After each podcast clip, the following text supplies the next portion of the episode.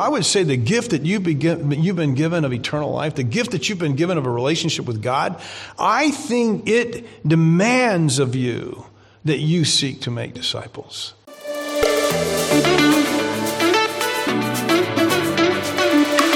Hi, my name is Michael Tuck, and I'm the Associate Pastor here at Bacon's Castle Baptist Church. We are a local church in Surry, Virginia, dedicated to making disciples of Jesus Christ. This is the weekly podcast that we put out for our local church family and the church as a whole. We hope you enjoyed this week's podcast.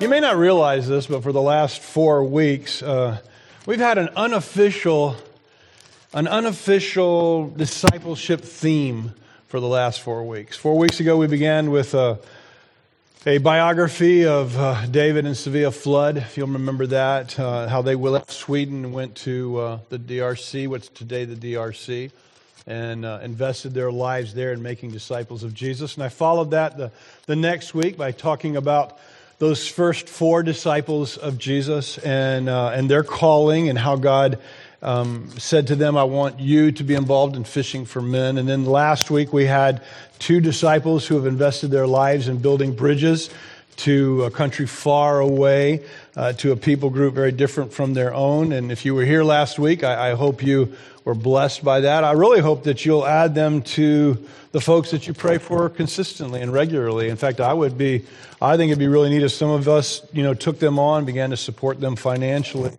as that's how, uh, that's how they're supported. This morning, I, uh, want to continue with that unofficial theme, and I want to talk about making disciples. And maybe more specifically, I want to talk about the first part in the process of making disciples. You may not realize this, but disciple making is a process. It has a beginning, it has a middle, and it has an end, okay? Uh, the beginning is when a person says, I want to follow Jesus. That is the beginning of the discipleship process. Somebody says, I will follow Jesus. The middle of the process is us growing into conformity of Jesus, being like Jesus, acting like Him, and, and behaving like Him, and thinking like Him, and responding like Him. That's the middle process of growing as a follower of Jesus the process of discipleship is when we are fully conformed into the image of Jesus. We're transformed and we're like Jesus, our King.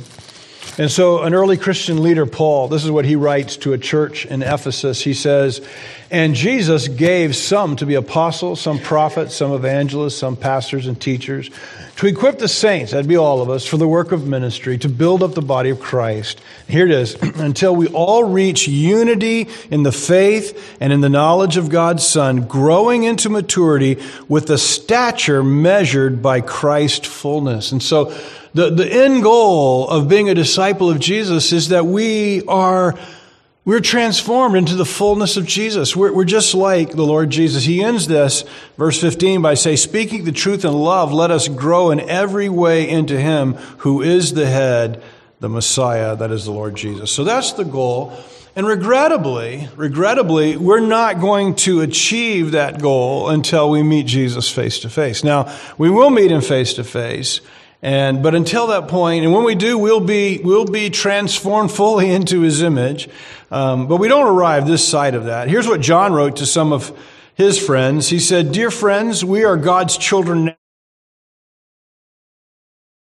yet been revealed. We know that when Jesus appears, we will be like him because we will see him as he is. And everyone who has this hope in him purifies himself just as he is pure. So there's this sense that when Jesus comes again and we get to meet him face to face, there's going to be this transformation that takes place and we're going to be made like him. But until then, we press on. We press on to be conformed to Jesus, to be like, to be changed into his likeness. So disciples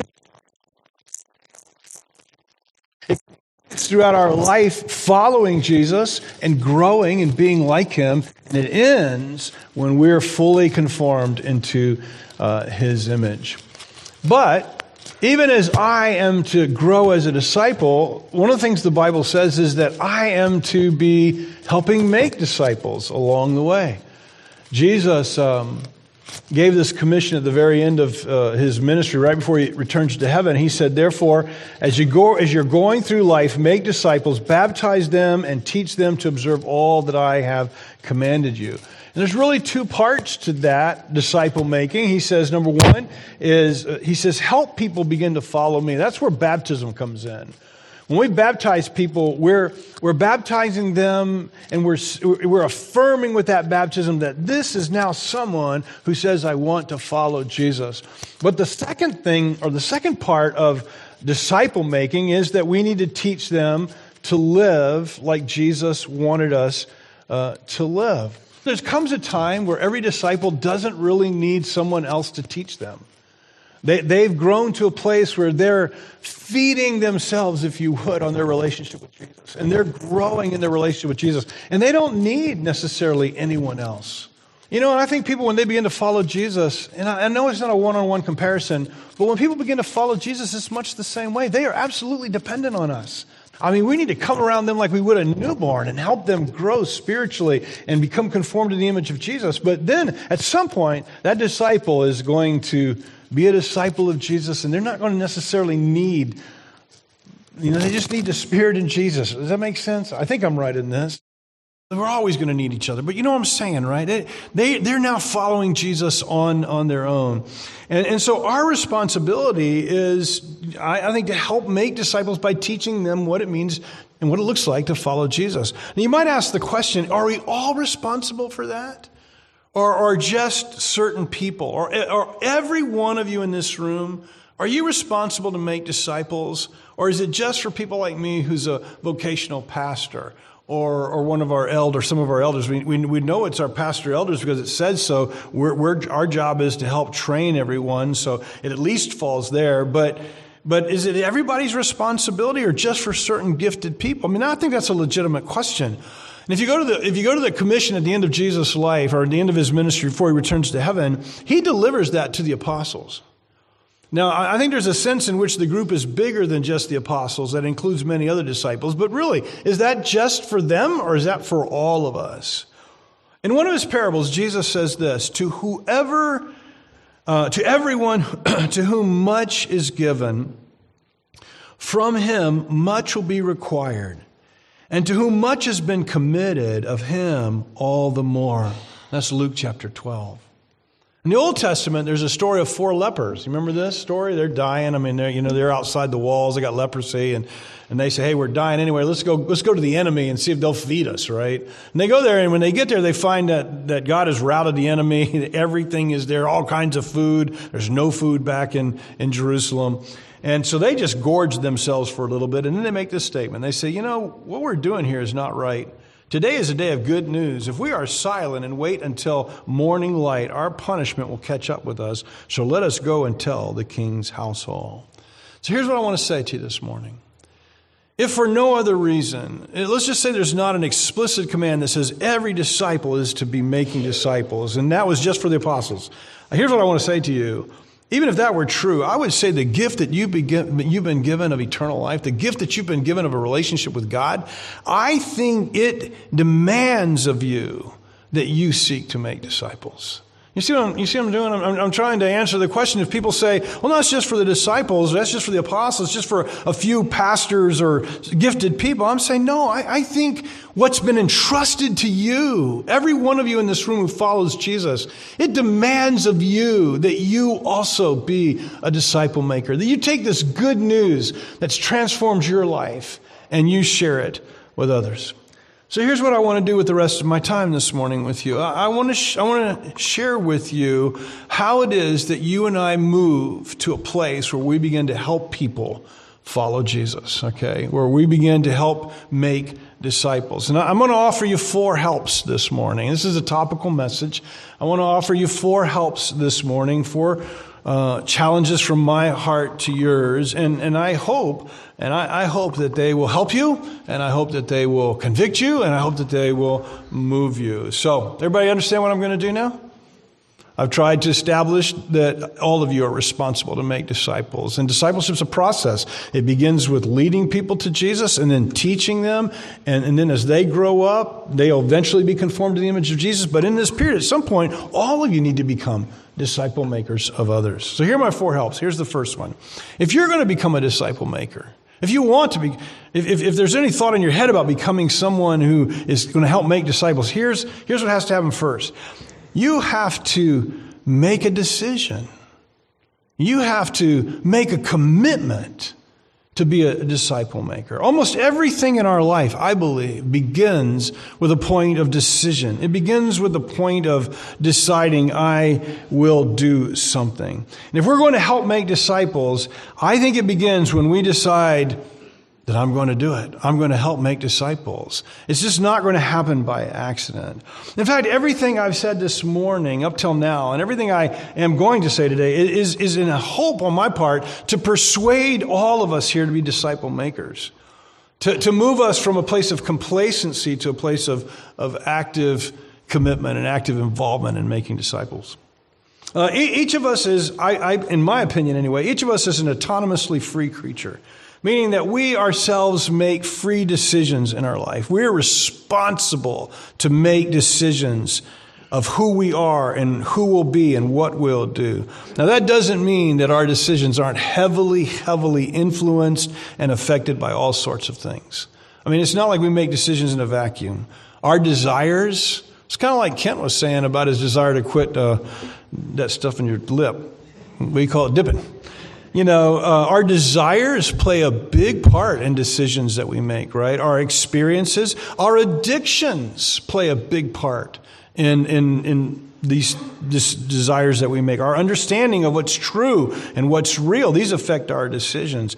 But whatever decision we make, I believe that we are capable Uh, of making a free decision. And I believe that I'm capable, if I make this decision, I believe that I was also at the same moment capable of not necessarily making that one. I could have made this decision. And you all might think that's just obvious, right? But there's a lot of people who don't think that's true. Atheistic evolutionary men are often determinists, believing that, that you are a material being, that's all you are. And you're made up of chemicals and you, you know, when you make a decision, it's really just the chemicals in your brain acting a certain way. And when you make X decision, you are determined by the chemicals in your brain, and you could not have made any other decision than the one that you just made.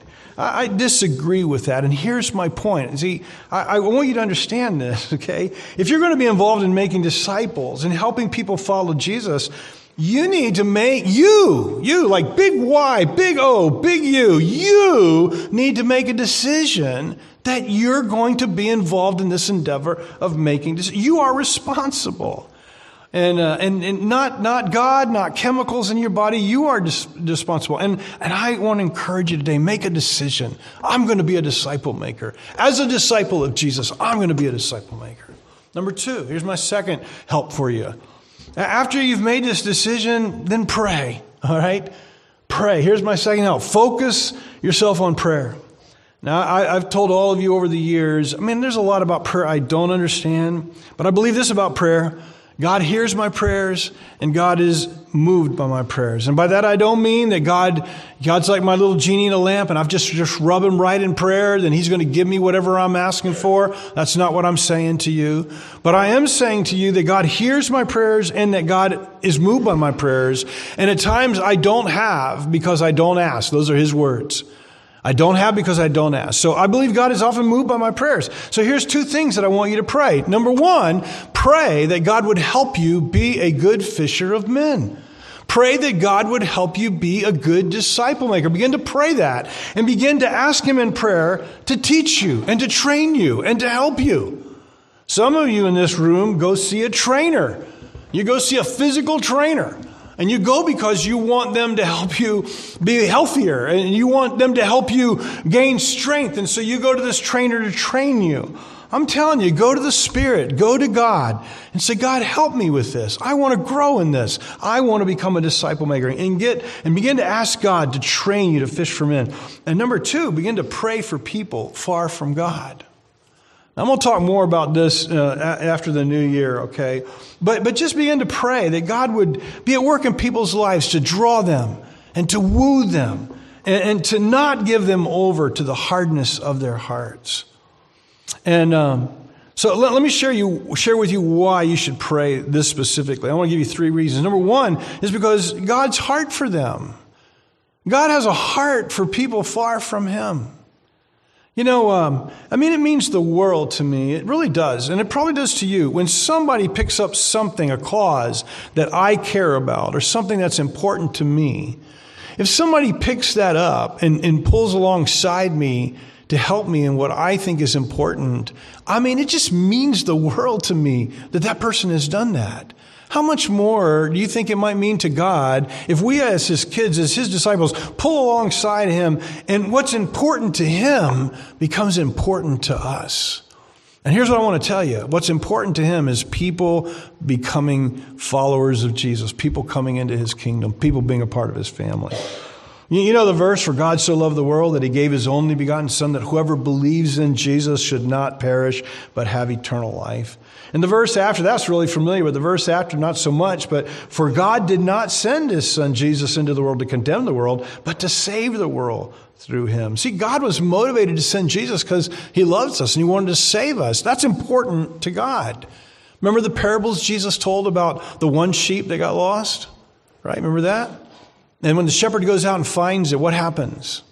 He says, Man, there is more joy in heaven over the one sheep that was lost that's found than over the 99 that are in the room and in the pen and just, just being comfy and good. I mean, God cares about people far from Him.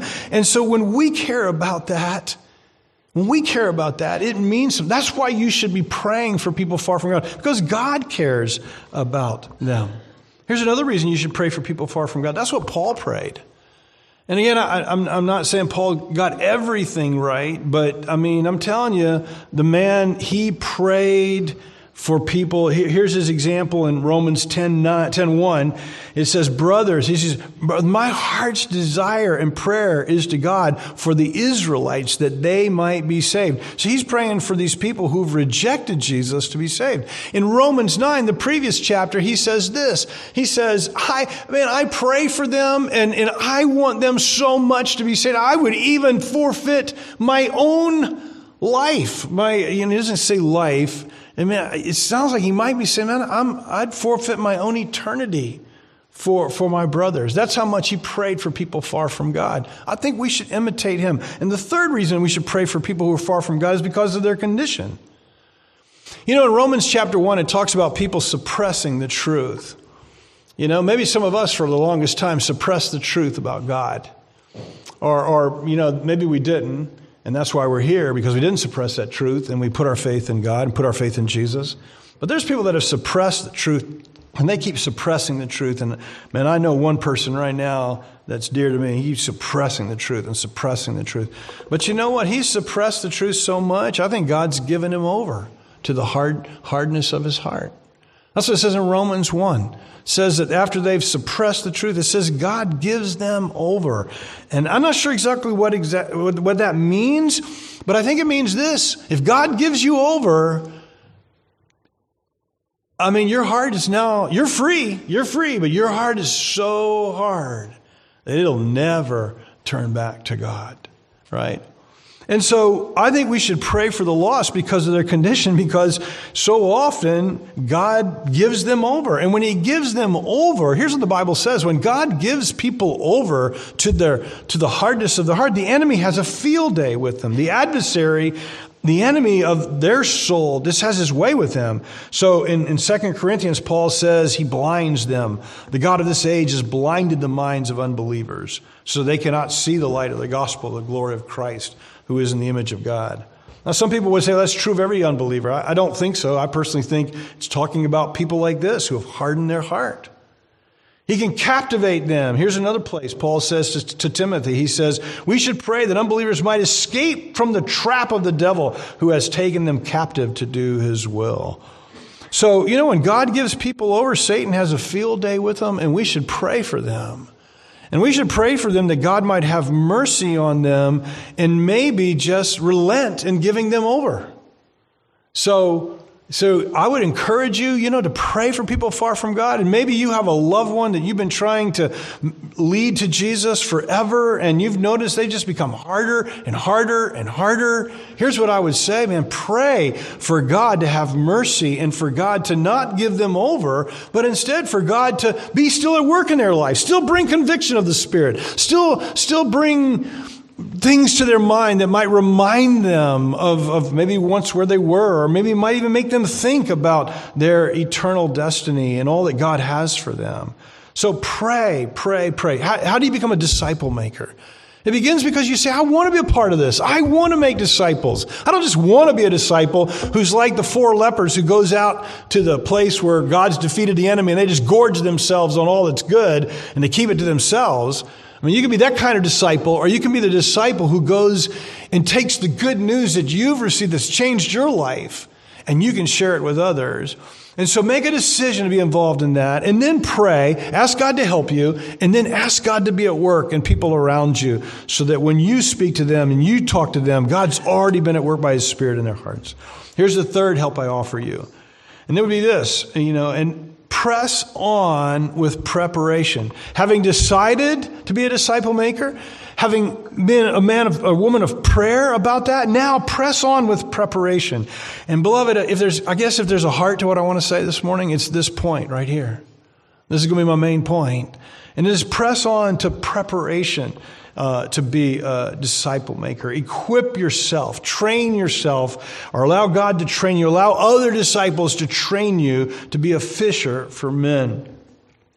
And um, and I think that's where we I think that's where we have to be. We have to be at a place where we're willing to say, I want to learn and I'm willing to be trained to be a disciple maker. And I think if we're honest, if we're honest when it comes to this first part about making disciples, that is telling people about Jesus, trying to help them come to a place where they'll begin to follow him. If we're honest, that, that's probably the hardest part of making a disciple, isn't it? Because we don't know what to say, we don't know exactly what to say, and we don't know how to begin. So, over the last 80 years in evangelicalism, that's what we are. We're evangelicals. We believe the Bible to be true. We, we believe Jesus died and rose again for us, okay? And so, uh, over the last eight, 80 years, Christian leaders have been trying to help disciples like you and me learn how they can share Jesus with others in a way that's compelling and in a way that, that helps, helps people think through these issues. I remember I was first trained in a thing called CWT. Some of you older folks might remember it. It's called Christian uh, Continuous Witness Training. I was trained with CWT. And then I was trained with the four spiritual laws. I was involved in Campus Crusade for Christ, and they, they taught us using a little track called the Four Spiritual Laws. I taught a bunch of you guys how to use that too. Then I was trained in EE, Evangelism Explosion, which is a, just, I mean, they got a thing, they got a thing for everything in EE. And then I was trained in faith. And I used to think the best way to train all of, all of us was to just, man, give us as many tools as I could. Give us as many, I mean, teach you as many tools as I could, you know, or as we could learn. I don't think that anymore. Uh, I don't think that's the best approach. When, when I share, I mean, when I share Jesus with people, I use a hodgepodge of all the things that I've learned, you know, and there's nothing necessarily wrong with that. Billy, I was thinking about the night I came to your house and shared with you. And I don't remember what, what I said exactly or what I used in sharing with you, but I do remember this. I didn't, I didn't use the four spiritual laws. I just sat across the room and I shared Jesus with you. And then after we had talked about Jesus and you had to go to work, I got up and walked across the, the, the room, pulled out a four spiritual laws out of my pocket, and I said, Hey, Billy, at work tonight, here's what we've been talking about. And I shared that with him. And, and of course, the rest is history. And he began to follow Jesus even that, even that night. I've changed my mind. I think what we need to do to help us become disciple makers. And so, listen, this is, uh, this is going to be really important for all of you, or for most of us anyway. I think you should choose one way of sharing the good news of Jesus. And you should be comfortable with it, and then you should train yourself with it, and then, and then, then learn it good.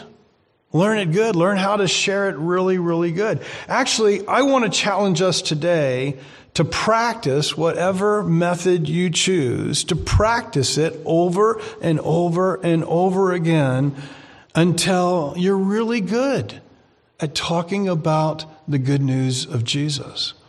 Now, I want to tell you something that impacted me in the last month. Okay, this is in the last month. For over 20 years, I looked it up, Tom Brady was the quarterback for um, the Patriots. And of course, we all know that he's considered the greatest of all time, right? The GOAT. I just learned this, so maybe you don't know it. But you know what a GOAT is? It's the greatest of all time, right? GOAT. And, and he, and everybody says he's the GOAT, and he probably is. Uh, but, but here's the thing that impacted me. So for 20 years on Sundays, let's just say Sundays, he goes out and plays against another team.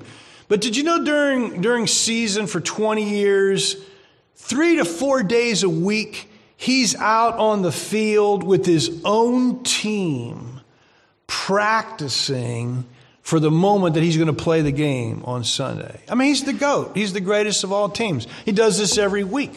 Why does he have to practice three or four days a week? Because when the moment comes for the game, he wants to be as prepared and equipped as he can. And, uh, and I'm telling you, I, I heard a brother say, if, if men can do that to move a pig-skinned ball down the field, why can't we devote ourselves to training ourselves to share our faith in a way that is compelling and, and helpful and clear? Why, why don't we practice at sharing our faith? Well, I, I, can tell you why we don't practice, and some of you are probably already saying it in your minds. Well, it's awkward. It's really awkward to practice all the time with, with people in the church that are your brothers and sisters. It's awkward, it's strange, it doesn't feel natural. And here's, here's, here's the biggie I want it to just feel just kind of, you know, I just, I, I don't want it to be canned. I want it to be just like real from my heart, right? Well, here's, here's my challenge. Hear me out clear, clear hear me clearly here. I, I'm not saying that you learn a canned approach to sharing your faith. I, I'm not trying to advocate that you that you just go in automatic mode and you you share Jesus from this canned approach. I'm not I'm not suggesting that. But I, what I am suggesting is that you and I f- find a way that we're comfortable beginning to talk to someone about, Je- about Jesus, and then a way that we're comfortable in doing that. And, and when we're, when we've practiced and when we've trained ourselves and when we become really good at being able to talk about Jesus and the good news, then, then we're going to be able to help make disciples because we're going to begin to talk about Jesus. Experts say that it takes 10,000 hours to become an expert at anything. 10,000 hours, you know? Um, so I, have just repented of the idea that I don't need to practice. I've repented of the idea that I just need to wait for that moment at some point, uh, and, and talk about and talk about Jesus because, like so many of you, and I, I think this is true, so many of you would say, I don't know exactly what to say. I don't know exactly what. I can tell them that I follow Jesus, but I can invite them to church, right? That's what we do, isn't it? We basically invite people to church, and there's nothing wrong with that. In fact, if you're here as a guest, I'm really glad you're here this morning. But, but uh, Jesus wants us to make disciples, and it's and, you know inviting them to come to church is a good support, but it's not you sharing Jesus with them.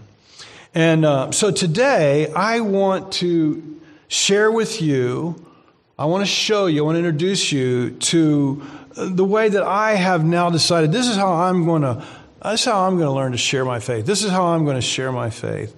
And uh, it's really easy to learn. It's, it's, I think, easy for people to understand. And I think it's really easy to get into conversations with people using this. Now, I've mentioned to the elders that I, that I, believe we ought to have a means or a way that we train each other in our family to, to share Jesus so as to help make disciples. Um, and, uh, and whatever that way is, that we ought to be training one another in our church And then we ought to practice. We ought to practice on each other. We ought to be willing to practice on each other. Say, hey, man, I haven't practiced in a while. Can I practice sharing my faith on you today? You know, that kind of thing. I see some laughing because I've practiced on them. But, um, and I know some me, some of you folks are going to say this right away. I already have a way that I share Jesus. By all means, I'm not asking you to change. I mean, however you share Jesus, you continue to share Jesus. If you're comfortable sharing Jesus some way, please continue to. I'm not saying change your way. I am not saying that at all. Some of you might be saying things like, and I already mentioned this, I don't like sharing like that. It's too mechanical. Or if after I show it to you, you might say, well, that's too short, or that's too long, or whatever. You know, and I would say to you, that's absolutely fine. Do, do whatever. But uh, I remember the whole goal here is to help us become disciple makers.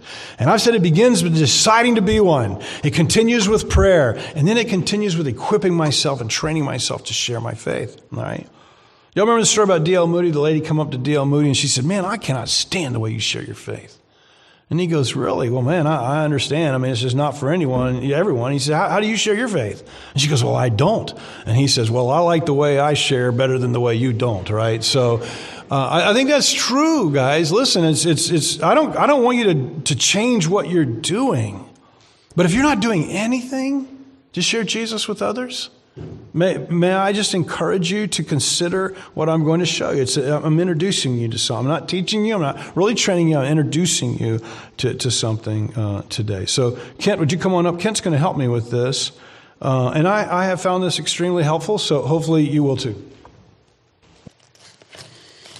So, Kent is my work buddy. We work down at the nuclear plant together. And uh, he's just been telling me that his sister and brother in law are uh, maybe getting a divorce. They're separated, and uh, he's brokenhearted over that because uh, he loves them both and he doesn't really know what to do.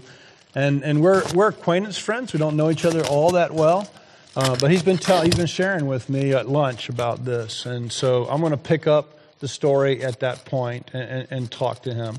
Uh, one more thing before I begin. On your bulletin, if you care to, the back page is left blank and that is so that you can, uh, if you want to, you can write down what I'm about to write down, so you so you can have a copy of it. What I'm going to write here and share with uh, uh, with Kent is going to be over there on that TV screen. Okay, so this is this is how I would uh, just share with Kent. One more thing as we begin, and I, am going to start by saying to Kent uh, something along the lines that this is what I have come to find helpful. So there's not going to be anything he can argue with. I mean, I'm not going to tell him this is what he has to do. I'm going to tell him this is what I have found helpful when I face situations like this. And uh, so it makes it very, very simple. And you follow along. So here we go. So, Kent, man, I'm really sorry uh, to hear that. You know, I've never. Um, I've, I do not have divorces, and none of my brothers. My brother, I only have one brother that's married, but he's not divorced, and none of my kids. I, I haven't really experienced that personally. But I have experienced other things like that that just kind of lead to, you know, brokenness in my life. Can I share with you, uh, Kent, what uh, what I found helpful and what's uh, what really kind of changed my life? Can I share that with you? Would you be sure? Okay. So, so Kent, here's here's what I've come to discover, man, is that that God, that God has a perfect design for our lives. Uh, God's God's got a perfect it's not writing as good, Michael. I don't know if I've done something wrong. God's got a perfect design, okay? And when, so when God created us, man, he had, a, he had a design for our marriages. He had a design for our relationships with our friends. He had a design for, for everything, and it was perfect. And God's design, and God's design led to flourishing, and it was a place of blessing. But here's what happened, Kent. All of us have, uh, have gotten away from God's design. You know, the Bible, the Bible has a word for getting away from God's design, and it's the word sin. You may have heard that word before. I didn't ask you this, man. Did you, did, uh, did have you gone to church much in your life? Very little. Very little. Okay. So if I say something you don't understand, just, just ask me, okay? But anyway, the Bible calls getting away from God's design, calls it sin. And here's something else the Bible says. The Bible says that all of us have done that. All of us have gotten away from God's design. And here's what happens when we get away from God's design it leads to a place of brokenness.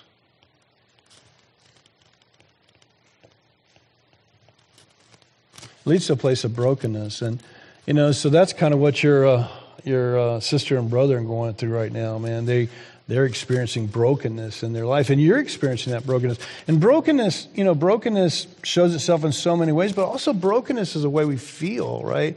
It's uh, you know, brokenness can, in our lives, we feel like shame maybe, or guilt, or, or loneliness, or sadness and sorrow because of this broken relationship. You know, and, and Kent, when we're in this place of brokenness, it doesn't feel good. Nobody wants to be broken, right? But we see it all around us. You know, the ultimate brokenness in our lives, Ken, is going to be this. The ultimate brokenness, getting away from God's design, is death, right? When we get away from God's design, and, uh, and all of us have done this. The ultimate brokenness in our life is death. And we don't, we don't like this. We try to get away from brokenness. we do all kinds of things. And we think, well, this new, this new relationship, right? Well, that'll get me out of brokenness. I won't feel broken anymore if I have this new relationship. If I, if I get more money, you know, money is a big one, or a new thing like a new car or a new house, right? If I just get that new house, man, I'll, I won't feel broken anymore. And, and a lot of times, a lot of people do this, Kent, too, man, is they'll, they'll use drugs. They'll use drugs like alcohol to, to get out of their brokenness. And um, you know what, what always happens here? These things might, like, a new relationship might help for a little bit, right? Like your brother and sister, uh, or sister and brother in law, right? They, um, they might, they'll get out of this relationship, they find a new relationship, and it'll feel good for a bit. But man, you know what will happen? They'll, still end up feeling those feelings of brokenness, that shame, that guilt. And um, no matter how we try, we just, we, just, we just keep coming back to this all the time, right? And, uh, and so what that tells us, Ken, is this that, you know, I need help with my brokenness. I need somebody outside of myself because I can't, I can't, I can't do it. I just find myself falling back into brokenness. And so here's, here's where I have some good news that I think relates to, to you and where you are with your family, right? And, uh, you know, the, I'm, I'm going to say all the good news. The Bible has a word for good news. You may, I don't know if you've heard this word or not, but it's the word gospel. That simply means good news. And here's the good news, man. The good news is that though God had a perfect design for us and we got away from it, and it ended up in brokenness for all of us, right? Um, the good news is that God saw us in that place. He didn't want us to he didn't want us to have to stay there. So here's what he did He sent Jesus into our world. And Jesus is God's son.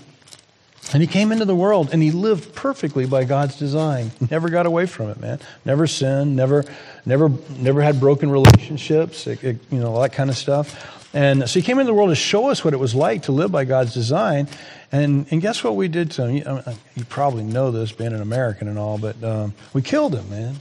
We killed him. We put him on a, cro- a, cross and we killed him. I've thought a lot about that as to why we killed him. You know, um, I think we killed him because here's what happens. You know, if, if I'm doing good and you're not, or you're doing good and I'm not, I've got a choice. I can change or I can try to fix myself to, to you know, to, to be like you, or I can get you out of my life because you, you make me feel more guilty and more broken. I think we killed him so that because he was just, he was making everybody feel their, the, the guilt of their getting away from God's design because he never sinned, he never got away from God. I think, you know, we just had to get rid of him because he made us feel that way. But anyway, but God didn't leave him dead. So here's the neat thing. This is the good news, man. So God sends Jesus in the world to live by God's design. And then after we killed him, God raises him from the dead. So he's not dead anymore. He's alive. And, um, and I, you know, I think he raised him from the dead for a couple of reasons. One is to prove, right? This is not writing very good. Um, but anyway, um, he, to prove that, that he lived by God's design and he was everything that God promised he was. But I think he, another reason why he did that is to give us hope. To give us hope that even though we, we, you know, death is the ultimate, you know, end of our brokenness, right? He gave us hope that, that maybe, maybe we could, uh, we could overcome death, okay? So this is the good news. So the question is, now how do I get from this brokenness to this good news. And, um, and so there's two things the Bible says, uh, Kent. One is this it says, I, I have to turn. There's a Bible word for that too. You know what it is? yeah, it's the word repent. You know, that's good. We, we, we hear that word a lot. People say, repent, repent. It simply means to turn, right? And here's what I mean by turn. Listen, if you could turn away from your brokenness, you would have. If your, if your sister and brother could have turned from their brokenness, they would have, right? But they can't. So I'm not talking about just turning from your brokenness. What I'm talking about is you got to turn from trying to fix your brokenness yourself. You know, we're all broken, Kent, every one of us. And I've got, I've got to turn from trying to fix my brokenness. And then I turn and I turn to Jesus. And, and the, word sa- the, the word here would be trust. I have to trust that Jesus lived by God's, uh, by God's design perfectly and that he can help me now. He can help me with my own brokenness, okay? And um, Bible has a word for that too. It's the word faith. Faith is the word for trust. So, you know, Kent, when I turn from trying to fix myself and I turn to trust in Jesus, here's what happens God does four wonderful things in my life. Number, number one, He forgives me. He forgives me. And then the second thing He does, He makes me new. Now, when I say this makes me new, right, people, you, know, you might be thinking, well, you mean I get to start all over again? There was a guy in the, in the, in the New Testament, he asked, you mean I get to go back in my mom's womb? I think he was being kind of silly. But um, it just means, have you heard the term born again? Okay, you've heard that, right? We use that one a lot. Well, he makes us new. He, he gives us a fresh start, right? He forgives us, gives us a fresh start. Here's another neat thing he does is he gives us a helper. He gives us a helper. And the Bible calls that helper his spirit. But remember over here how we're struggling with our brokenness and we always keep falling back into it? Well, he gives us a helper, a helper to help us with our brokenness, to help overcome our brokenness. And the fourth thing he does, and I've already said this, but he gives us a promise. He gives us a promise that we have, that we will rise from the dead and we have eternal life. Okay? So he gives us this promise of eternal life. And, um, and so, so here's, here's the neat thing, Kent. So when, when I begin to, and I turn from trusting myself, I begin to trust in Jesus. And by the way, I, call, I always call this following Jesus, right? Following Jesus. So, um, so when I begin to follow Jesus, He forgives me, makes me new, gives me a helper, and, uh, and He gives me a promise of eternal life. And here's what happens, Kent. Now I can begin to pursue and recover God's design in my life, right? Follow me? Does that make sense what I've said so far? Yes, it would. Yeah. Okay. So, so as it relates to your brother and sister, I mean, your sister and brother in law, is, you know, God had a perfect design for their marriage, right? But one or both of them has chosen to, um, you know, not live by God's design. And the result of that is brokenness, all right? Ultimately, it's death, death of a relationship, but it's ultimate death, right? Now, God doesn't want that. God, God has made a way for, for them to get out of brokenness and to begin to recover God's design in their life, right? But all this applies to you as well. It's not just your, your sister and brother in law. All this is this this is true for all of us. Does that make sense, Kim? Yeah, sure, definitely. All right. I'm gonna stop there. That's I would go on and I'm gonna tell you what I would do in a minute, okay? So um, so remember the question I've been trying to answer for us? The question I've been trying to answer for us, or, or I've been addressing, is this How can I go about helping people begin to follow Jesus? And, and I've said, number one is you have to decide, I want to do that. I want to be a part of that. I choose to be a part of that. And then the second thing I said is you got to pray. Pray for yourself and pray for others, right? Pray for yourself that God would help you be a good fisher of men. And then pray for others that God would be working in their life. And then third, I said, you prepare yourself and you train yourself. You know, I didn't look up, but I imagine some of you are sitting here thinking, eh, that's not for me. That's too. like I said a minute ago. However you share your faith is absolutely fine. Just do what do what you do, right? I have found that very, very simple because you know what I can say? I can say to anyone shares with me a hurt in their life, a brokenness in their life, I can say, if I've had that brokenness, if I've experienced that brokenness, I can say, hey, listen, I've experienced that same brokenness in my life. Let me tell you something that's helped me, and I can walk them through through that path, right? Or I can say, you know, I've never experienced your brokenness, but I have experienced brokenness in my life. Let me share with you something that's really helped me, and I can and I can walk them through that. So, so for me, this is how this is how I am going to be sharing my faith from here on out, and I'm practicing. I practice, and I practice on you guys because I, I, I, want to, I want to be, I want it to come natural. I want it just to flow from me. And so for that to happen, it just has to become a part of me. So whatever you're going to use, make it a part of you. All right? So I've said you decide, you pray, you prepare, and here's the third, here's the fourth help I give you, and it would be this. You get serious about having as many gospel conversations as you can. Another way of saying that is you decide to present Jesus to others in the power of the Holy Spirit. Now, I don't, you know, I'm not a fan of the, the, the, the two minute pumping gas and the guys across the gas tank from you. I'm not a fan of that, but if you want to hand them a track, if you want to share your three minutes, I mean, by all means, please do that.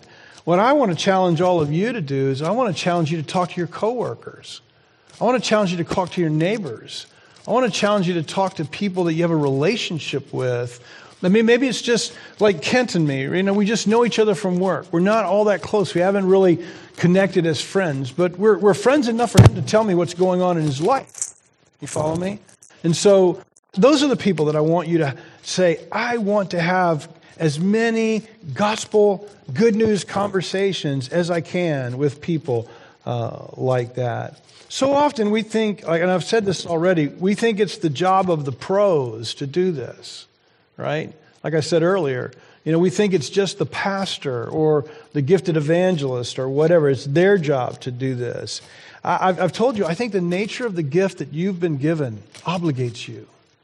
You follow me? I, I, think that's true. The gift that you've been given as a follower of Jesus, eternal life and a relationship with God, man, I think it obligates us to want to share. So it's the Joes and the pros who need to be sharing Jesus.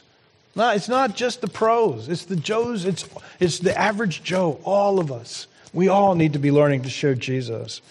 And uh, the elder's job in a church is supposed to be to equip us to, uh, to equip us to do ministry. So hopefully maybe you've been equipped at some uh, level. Not, not to do this because all I did was introduce this to you today, right? You'd have to practice this. You'd have to make this yours or whatever whatever's going to be yours.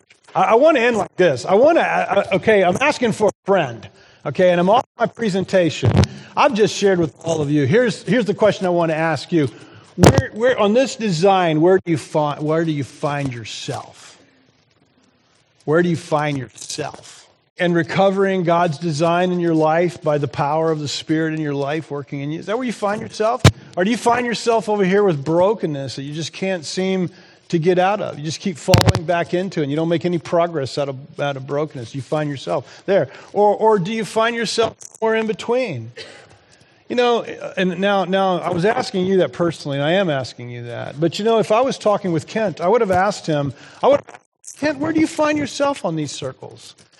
And, and Kent most likely would have told me he finds himself here or somewhere between, between here, especially if, they're, if they've already shared a broken with, if they've already told me they're broken, right?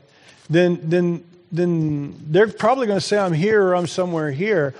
And so, so now I'm back asking you, if you find yourself here in brokenness, or if you find yourself somewhere over here not having come to a place of, of putting trust in Jesus, what would keep you this morning? What would keep you right now from, from putting your trust in Jesus? Put, putting your trust in Jesus and beginning to follow Jesus. Because remember, He forgives you your sin, He gives you a new beginning, He gives you a helper in Himself, right? He gives you a helper in Himself, and He gives you the promise of eternal life. What would keep you right now, this morning, from putting your trust in Jesus? Anything? How do I move from that brokenness to how do I move from that brokenness to following Jesus? It's just a matter of asking. Here, here's a prayer that I want to give us this morning. And, and I, I want to ask you, would you be willing, would you be willing this morning to pray a prayer like this? And you know, I, I tell people all the time, it's you know, God's, God's not interested in the specifics of a prayer. He's interested in our heart. Would you pray it to the Lord? Lord, I'm broken. And I get it that I've gone away from your design for my life. I'm tired of trying to fix myself. So I'm coming to you and I'm asking you to forgive me. And I'm coming to follow you. Help me now pursue and recover for my life. Would you, would you pray such a prayer this morning if you've never, if you've never been a follower? Would you move from from brokenness to a place of following Jesus?